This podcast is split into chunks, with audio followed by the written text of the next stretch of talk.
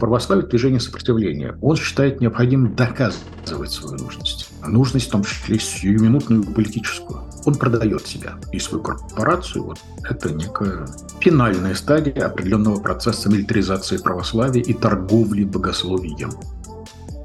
Всем привет, это подкаст «Поживем, увидим». Меня зовут Надежда Юрова. Сегодня у нас в гостях отец Андрей Кураев. С ним мы поговорим про итоги года войны для российского церковного сообщества, а именно про идеологию русского мира, патриарха Кирилла, который говорит, что смерть на поле боя гарантирует попадание в рай. А еще про то, как сохранить веру в Бога, когда на свете происходит такая жуткая кровавая война. Отец Андрей, здравствуйте. Добрый день. Скажите, по-вашему, патриарх Кирилл о начале войны знал заранее? Ведь э, там 23 февраля мы слышали, как он, обращаясь к воинам, произнес такую загадочную фразу, цитирую, «Не бывает войн без жертв». Что вы думаете по этому поводу? Вы знаете, у меня мало бывает инсайдерской информации в последнее время. Но все-таки на мой юбилей в середине февраля приехал меня поздравить один высокопоставленный чиновник из российского МИДа, с которым у нас такие добрые, откровенные отношения. И он сказал, нет, в МИДе никто не знал о том, что вот такое идет. Даже когда э, пришел приказ, э, вышел приказ э, о том, чтобы сжигать документы в посольстве России в Киеве, об этом много тогда в те дни писали – вот, что дым над Ватиканом обсуждался, что дым над, соответственно, Киевским посольством. Да. Но даже тогда считали, что просто будет разрыв дипломатических отношений э, после признания России ЛДНР.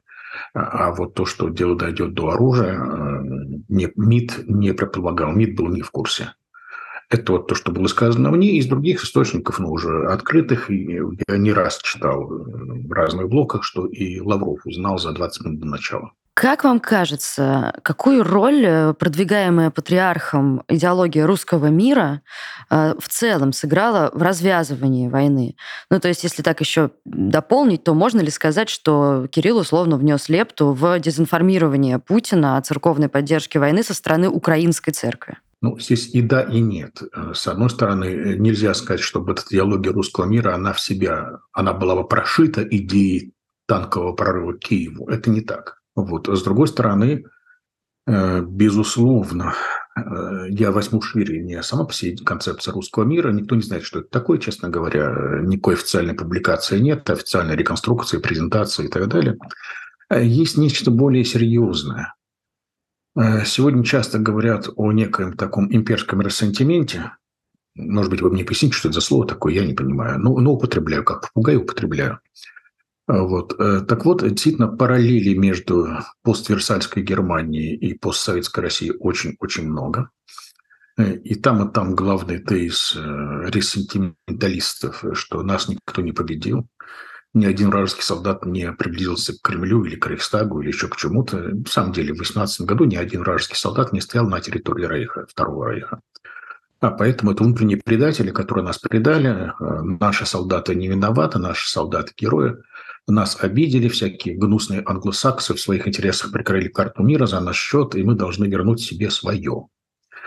А, и, и вот э, сложность была в чем, что в Германии в это время, в 20-е годы, у власти стояли бывшие генералы и фельдмаршалы, а, и которые так вот дорогу Гитлеру освобождали, да? А вот в России нет. В России в это время был, были э, Чубайс и Гайдар у власти, да, Немцовы. Э, и они поэтому вот этими рез-сентименталистами воспринимались как оккупационный режим. И вот тогда, в конце 90-х годов, появилась песня, которую мне впервые дал послушать отец Михаил Васильев, вот ныне герой Советского Союза, к сожалению, уже покойный. Ну, он был моим другом, поэтому, к сожалению, да. Э, он, он, он хороший был человек. Э, ну, вот так получилось, что он оказался связан с армейской средой, и он уже тогда был военным священником в конце 90-х, и он поставил мне песенку, называется «Русский партизан». Э, очень, она никогда не была в эфирах, э, мне кажется, сейчас ее нету.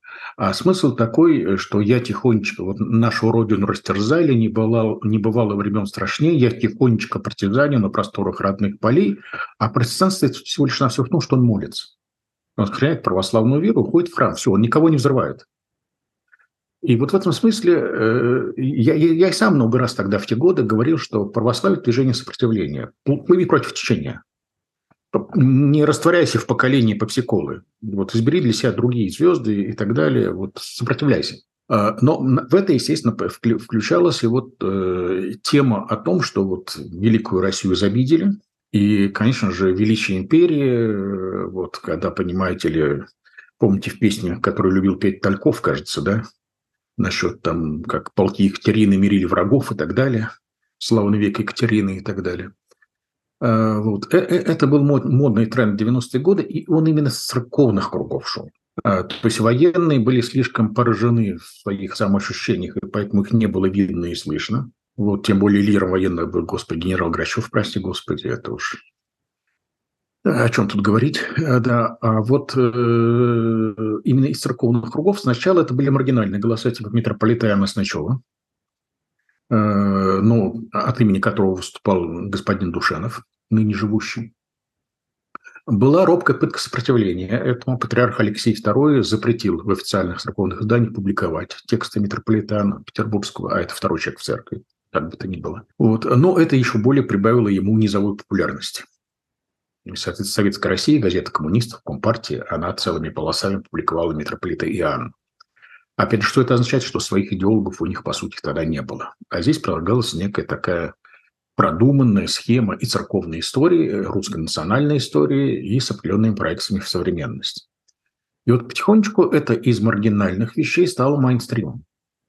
Отчасти потому, что самим священникам и епископам, а, было скучно говорить о Христе, и лучше говорить о чем-нибудь другом и более понятном аудитории. Б, это было совершенно искреннее чувство, и православие действительно оно э, очень густо настроено на идее имперской и идее величия России. Вот. Э, плюс к этому э, очень не хватало аргументов для того, чтобы у священников и епископов, чтобы доказать свою нужность, нужность российским элитам. И вот, вот в этой вот совместно застольном оплакивании величия, погибшего величия державы вот они очень легко находили общий язык, что потом выливалось в жесты поддержки э, по отношению к церкви. Да? То есть вот в данном случае нельзя сказать, что православная церковь – это просто жертва телевизионной пропаганды. Э, она и ее в значительной степени отец. То есть вот эта вот идея о том, что весь Запад всегда против нас, Запад – это мир сатанизма, мрака – Э, духовного, а мы, Святая Русь, последний. Вот знаете, как пела одна замечательная совершенно женщина, матушка, жена священника из русской глубинки. Действительно очень светлый человек. А песенка у нее вышла такая. «Весь мир поднимается за сатаной на Русь для последней облавы». Это тоже отсюда конец 90-х годов. Вот. Прекрасная, любимая нами 80-е годы, годы Жанна Бичевская, замечательная исполнитель городского фольклора, в общем, в конце 80-х годов, она стала петь стихи своего мужа «Мы врага настигнем по его же следу и, на, и порвем на клочья Господа хваля». Вот оттуда все это росло и шло, и потихонечку это стало доходить до высших кругов э, российских властей, которым очень нужно было некое самооправдание. Если помните, был такой анекдот, как российские олигархи где-то в Куршавеле сидят, и у них все хорошо, хорошее вино, красивый секретарши и так далее. И вот где-то после сауны они отдыхают, расслабились. Да, наступает минуточка молчания, вдруг они вздыхают, говорит, братва, но ведь все же у нас есть, жизнь далась, как хорошо. Может быть, пора бы нам и о душе подумать. Да, и тут его коллеги поддерживают, ты прав, прав, прав. Душ так по 300 нам не помешало бы. Э, так вот, когда все есть и жизнь удалась, пора подумать о душе и придать некий сакральный блеск э, своему успеху. И вот тут как раз вдруг рядом оказывается епископ или патриарх, или батюшка, который говорит, так послужи святой православной Руси. Вот теперь, когда Бог тебе дал все полномочия власти, ты это обрати ко благу, а значит, к нашему корпоративному благу церковному, ну и общенациональному. Да? И вот это вот, в общем, сработало. Э, так что поэтому это не сам по себе идея русского мира, она какая-то очень узкая в данном случае и неформальная, но вот еще более неформальный, майнстрим, но он, это видно просто, если посмотреть, вот сделать простейшую вещь, историки будущего этого сделают. Видите ли, в 90-е годы еще интернет не был развит, но была масса епархиальных газет печатных. И где-то же ведь они же лежат, эти подшивочки, да, и вот пролистать их и сделать контент-анализ. О чем и как они писали, и какое видение окружающего мира и самих, самопозиционирования, самих себя они предлагали своим читателям. И этот анализ будет совершенно определенным. В общем, это только еще биобахтер на русском языке. Ну, получается, что историки будущего и с нашим временем будут делать то же самое и делать такие... Безусловно. Но, но здесь, конечно, видите ли, газеток стало немножко, может быть, меньше. Они в интернет ушли, а Google помнит все-таки не все. про дезинформирование Путина о том, что происходит э, со стороны украинской церкви.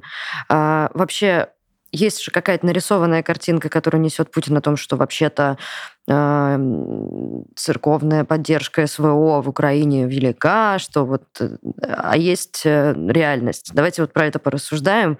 Да, еще одна инсайдерская информация, она уже, в порядке, она уже в порядке мемуара, потому что дело было 30 лет назад. В ту пору я жил в коридорах патриархии, был пресс-секретарем патриарха Алексея II. А, а, патриарх Алексей II тогда был моим ровесником. То есть какой я сейчас.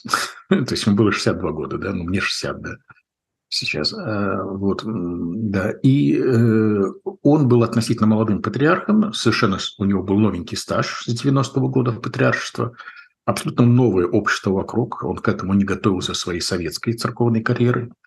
И он пребывал в состоянии такой, я бы сказал, хорошей растерянности, очень полезной растерянности. То есть вот не было, не было того сценария, который он мог бы исполнять за пределами алтаря. Поэтому он очень любил служить, потому что в алтаре все понятно, все подчинено ему, все ритуал, все предписано, не надо думать.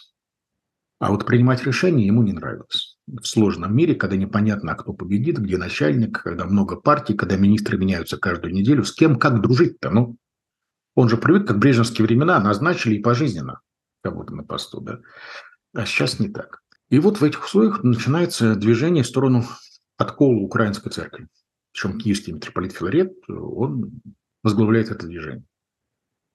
И вот я, человек достаточно близкий к патриарху, я просто помню, он, он был не против. Его позиция была такая, ну, снявши голову, по, по волосам не плачут. Если распалась страна, то, в общем-то, логично, если а, определенную независимость обретут и некоторые крупные церкви, тем более украинская. Э, да и ему легче. А, как бы проблемы Украины будут не его проблемы.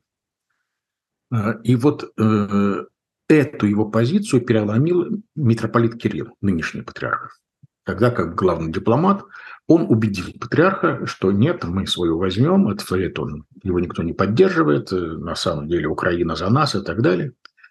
И в результате началось это долгое бадание, которое длится до сих пор. Я думаю, что вот некие такие же аргументы, что Украина за нас, вполне да, вероятно, что патриарх доносил и до Путина.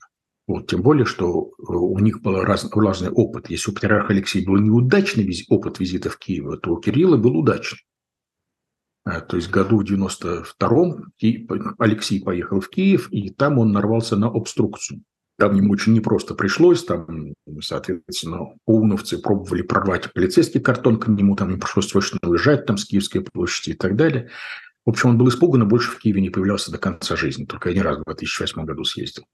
А вот тогда же, в 2008 году, и Кирилл самостоятельно приезжал туда, э, и это было очень интересно, потому что в то время в Киеве был я, а точнее говоря, там был Юрий Шевчук из группы ДДТ, и мы вот совершали поездку по всей Украине, во всех областных центрах. Э, мы вот выступали ДДТ свою музыку, концерт, я какое-то свое сопровождающее слово, проповедь. Вот. Было интересно, принимали нас очень хорошо. В одном, правда, западноукраинском городке местная администрация заявила, что Шевчук и Кураев присланы сюда Путина вместо русских танков. Вот нам не дали э, там площадь. Но в соседи пригород приехали, и огромное количество местных жителей как раз пошли и прекрасно принимали. Все было очень хорошо, и нигде никакой русофобии мы не видели ни во Львове, нигде. Единственное, что я заметил, поскольку проехали по всей Украине, меня интересовал частный вопрос где начинается Западная Украина, пресловутая, Западенщина? Ответ я понял довольно четко. Это Каменец-Подольский. Критерий был простой. Когда нас принимали в местной администрации, нам дали каву. Не чай, а каву, кофе. Все стало понятно. Мы в Австро-Венгрии. Все ясно. А, а в остальном, по реакции людей, нет, никакой злобности, ничего не было и так далее. Скорее, в православной Одессе на нас косились православные. Зачем это поступать на рок-концертах и так далее. Так вот, а в Киеве на главном финальном концерте на Крещатике 100 тысяч ребят, знаете, на площади, да, вот туда решил попиариться приехать Кирилл. И вот он туда вышел проповедовать, толкал свой, свой мем насчет России, Украины, Беларуси – это все Святая Русь. Его психологическим нагнетанием, несколько раз повторяем. И он счел, что его хорошо приняли. Да, и все удачно. И я думаю, что этот его позитивный опыт визита в Киев, он счел, что это позитивный. Я думаю, что он дальше транслировал уже и в Кремль. Что там наш народ, они поддержат и так далее. То есть вот это некая дезри... Э, дезинф... ну, он не считал, что дезинформация. Еще один инсайт. Э, я году в 12 спрашивал одного человека из окружения патриарха Кирилла э, вот, на эти темы украинской его политики. И мне был рассказан такой эпизод. Значит, как-то Кирилл, уже патриарх, уже несколько лет он патриарх, беседует с одним епископом, своим ровесником, старым знакомым, и говорит, Владыка, вот ты мне объясни, что происходит? Вот э, Алексей II боялся ездить на Украину. Я же не боюсь, я езжу. Несколько раз в год стараюсь там бывать. Почему, тем не менее, как-то вот я вижу, что все-таки отношение холодное ко и у епископата, и духовенства. Этот епископ аккуратненько так отвечает. Ну, ваше стечество. Вот вспомните, когда вы были смоленским архиереем. Ну, помню, конечно. А вот представьте, что патриарх Алексей приезжает к вам в Смоленск с визитом. Было ведь такое? Было. Для вас, для вашей епархии, визит патриарха, что это такое? Это огромное событие, это праздник, это значимый. Да-да-да, ваше честь, это так. А теперь представьте себе, что патриарх Алексей повадился ездить в вашу епархию Смоленскую пять раз в год. Как вы на это будете реагировать? И говорит, да, я понял. Да, так, э, но, но все же, да, ему очень хотелось показать, что он лучше, чем его предшественники в этом отношении. Тот почти потерял Украину, Кирилл ее вернул. Да, и поэтому он до последнего за нее вот э, цепляется, что называется. И, конечно же, убеждал и власти, что вместе с помощью и вашего ресурса, и нашего, вот мы обеспечим вам внутреннюю поддержку, а вы давайте толкните, толкните этого колосса на глиняных ногах, он упадет. Чуть-чуть подтолкните этот киевский режим, и он не популярен и так далее. Так что это, это было, и в этом смысле историческая ответственность, конечно, тоже, и в этом смысле на патриарха Кирилля. А что происходит с той стороны? Как Украинская православная церковь вообще сейчас э, реагирует на действия РПЦ? Я бы сказал, что в реакциях, официальных реакциях той страны не хватает простой человеческой эмоциональности. То есть слова вроде бы они говорят такие, которые должны были бы устроить их киевских слушателей, в том числе тех, которые во власти и так далее. Они осуждают то, что они называют российским вторжением там, и так далее. Все это они говорят. Но вот как-то очень казенный язык, очень сухой, очень неэмоциональный, потому что я убежден, что и на украинском языке можно говорить очень сочно, очень ярко, очень эмоционально, литературно, художественно и так далее. И почему-то все эти вот дары украинского языка забываются спикерами УПЦ, когда им нужно говорить об этом. Вот когда они говорят о своих проблемках, типа у нас отбирают храм, о, сколько здесь мегабат, мегабат идут гневных публикаций, самые разные образы и так далее, характеристики тех, кто их обижает. А вот когда речь идет о ситуации, что называется, на фронтах, они как-то очень-очень так вот сдержаны и спокойны. И вот с этой точки зрения видно, где сокровище ваше, там и сердце ваше. Это чувствуется. И я думаю, что, опять же, если это даже, даже я, что называется, из Москвы это чувствую, то тем более обожженное сердце украинцев – они тем более это, это переживают и понимают. Вот поэтому пока что э, УПЦ не удалось доказать всерьез, что мы свои, мы не засланцы. А когда еще вдобавок начинаются какие-то странные танцы с утаиванием своего собственного устава, то есть они ссылаются, мы не подчинены Москвы, у нас в Москве, в нашем уставе это сказано. Говорит, покажите вас устав. Нет, это секрет. Ну, что это за дела такие? Любая некоммерческая организация обязана вообще свой устав вешать в приемной комнате и в интернете. Может быть, на Украине другие законы, но в России это точно так. Любая некоммерческая организация, тем более занимающаяся сбором средств, она обязана свой устав публиковать. Религиозные организации тоже. Поэтому разговор о том, что это для внутреннего пользы, ну ерунда. Устав Русской Православной Церкви опубликован в России, да? На сайте Патриархии заходите, читайте, кому интересно.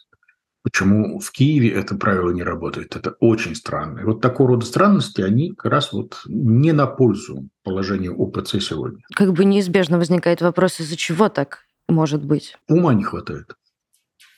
Просто ума не хватает. Неумные люди оказались в критический момент в главе Украинской православной церкви. То есть они это, это не предатели национальных, понимаете, я, я не могу их обвинять в этом, просто говорю, неумны. Благочестив, но не умен. Или, говоря по-монашески, благочестив, но не искусен. Друзья, если вы еще не сделали это, пожалуйста, подпишитесь на наш канал. Это займет у вас всего лишь одну секунду, но очень сильно поможет развитию YouTube-канала «Новая газета Европа». Не могу не спросить, наверное, самое яркое, что каждый человек услышал, связанное с Кириллом, это вот этот вот спич про то, что смерть на поле боя гарантирует попадание в рай. И если в исполнении этого долга человек погибает,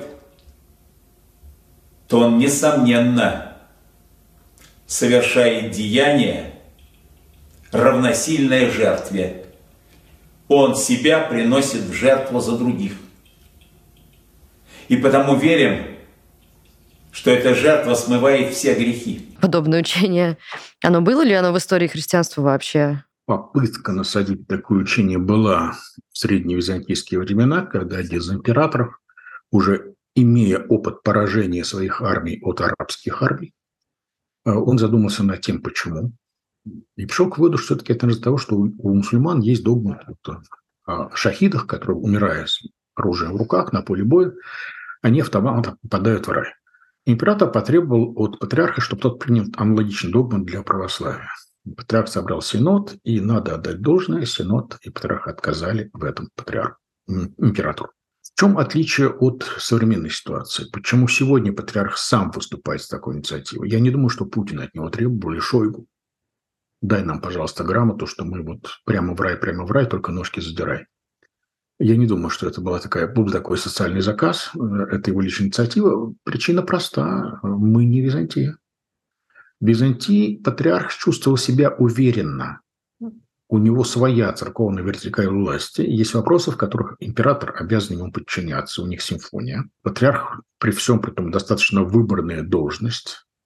Не всегда императору удавалось сместить нежеланного ему патриарху. В общем, поэтому у патриарха были, у него была экономическая независимость, потому что огромное количество земель, имущества у него было в распоряжении. Да, поэтому, э, ну и патриархи сами тоже происходили обычно из таких знатных семей, у которых там при случае были родственники, которые готовы взять оружие в руки. Вот, поэтому и предчувствие гражданской войны, оно всегда жило в Византии. Э, вот, чуть что сразу переворот и так далее. В общем, поэтому у патриарха были достаточно сильные позиции. Ему не надо было убеждать православного же императора в необходимости э, наличия церкви в его структуре управления. Сегодня ситуация другая. Церковь все-таки факультативна. Э, патриарх Кирилл это переживает, тем более имеет травматический опыт советские 90-х годов, не факультативностями, говоря церкви. Э, поэтому он считает необходимым доказывать свою нужность. Нужность, в том числе сиюминутную политическую. Он продает себя и свою корпорацию. Вот мы, мы, мы еще и вот это можем. Мы можем оказаться полезны. Вот. Я ваш, я буржуинский берите меня с собой. А, вот. И поэтому я думаю, что это его инициатива. Совершенно в этом смысле новая, потому что патриархи такого в истории православия никогда не говорили настолько прямо. А, хотя, конечно же, к этому все шло. К этому все шло, и, конечно же, любые военные попы, эпох военных конфликтов, я думаю, постоянно вот, ну, как бы утешали. Что тот, кто отдал жизнь за Родину, царя, Отечество, веру, конечно же, Господь его примет, это великая жертва. Э, Все это бывало, я думаю, какие-то похожие цитаты найти можно, но вот чтобы так вот уст патриарха и так прямо, это некая, ну, финальная стадия определенного процесса милитаризации православия и торговли богословием.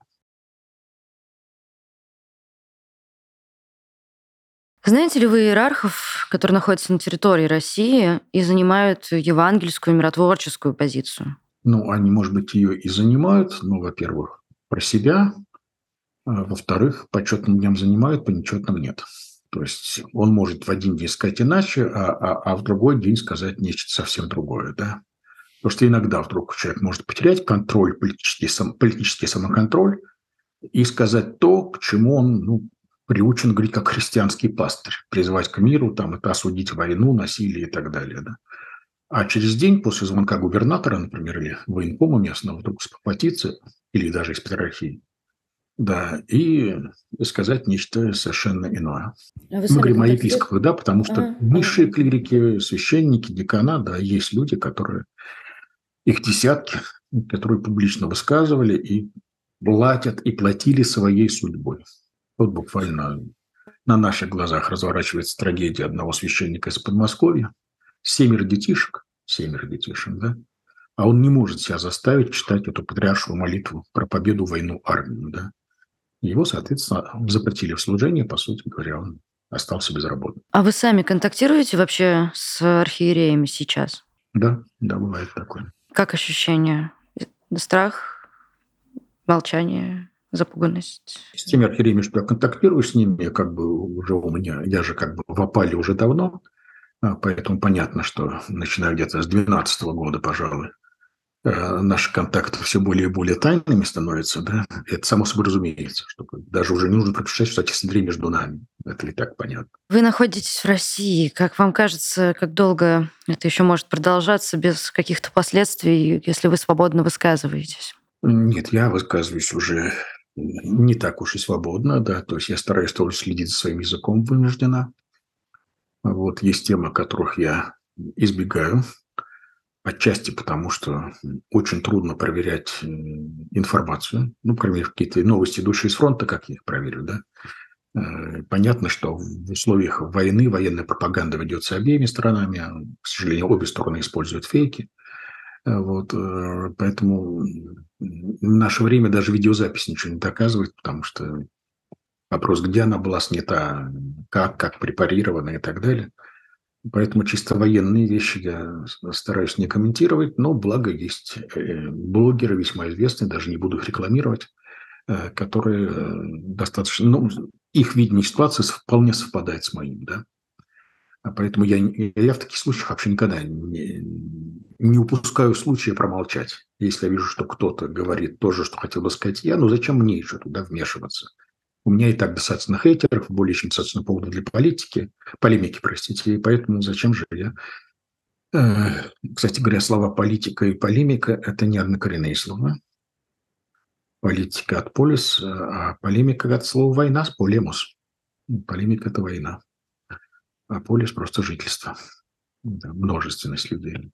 Вот, так вот, э, у меня достаточно поводов для полемики э, своих и касающихся религиозной жизни, поэтому я с удовольствием пропускаю поводы для очередного раунда. А вы представляете себе какую-то такую ситуацию, в которой уже не будет другого выхода и придется уезжать? Вы знаете, моя позиция антивоенная, она публична. У нас с первых же дней, еще даже и до войны были мои публикации, поэтому как-то э, в этом смысле я думаю, что и мой имидж, и мир много не потеряют, если я не буду об этом напоминать каждый день.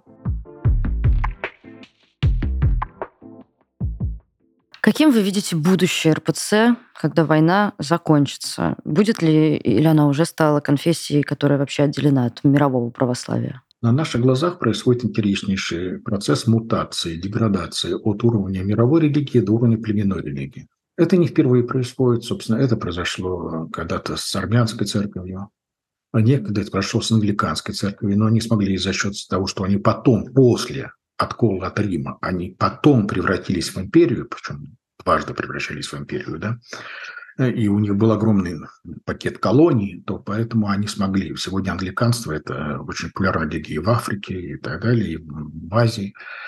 И далеко не всегда они согласны с мнением примаса, который живет в Англии и так далее. Вот. А, то есть сегодня это опять многоэтническая религия, а не моноэтническая. Вот. А вот армянская церковь, она такой стала религией, которую любит только один народ. И к одному народу обращены проповеди армянских пастырей. Вот я думаю, что вот этот путь, условно скажем, армянизации безоценочно, да, э, это путь патриарха Кирилла.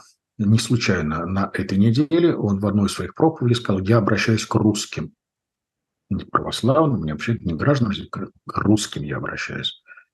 Ну, то есть похоже, что Кирилл уже готов смириться с утратой Украины. Вот, и ему важно сохранить то, что есть. Последний вопрос, возможно, достаточно наивный, но у меня есть ощущение, что многие православные верующие люди сейчас этим вопросом задаются. Он звучит как-то так, как можно верить в существование Господа после Бучи, когда такие ужасы творятся на земле? Это вопрос, который ставили прежде всего э, еврейские богословы.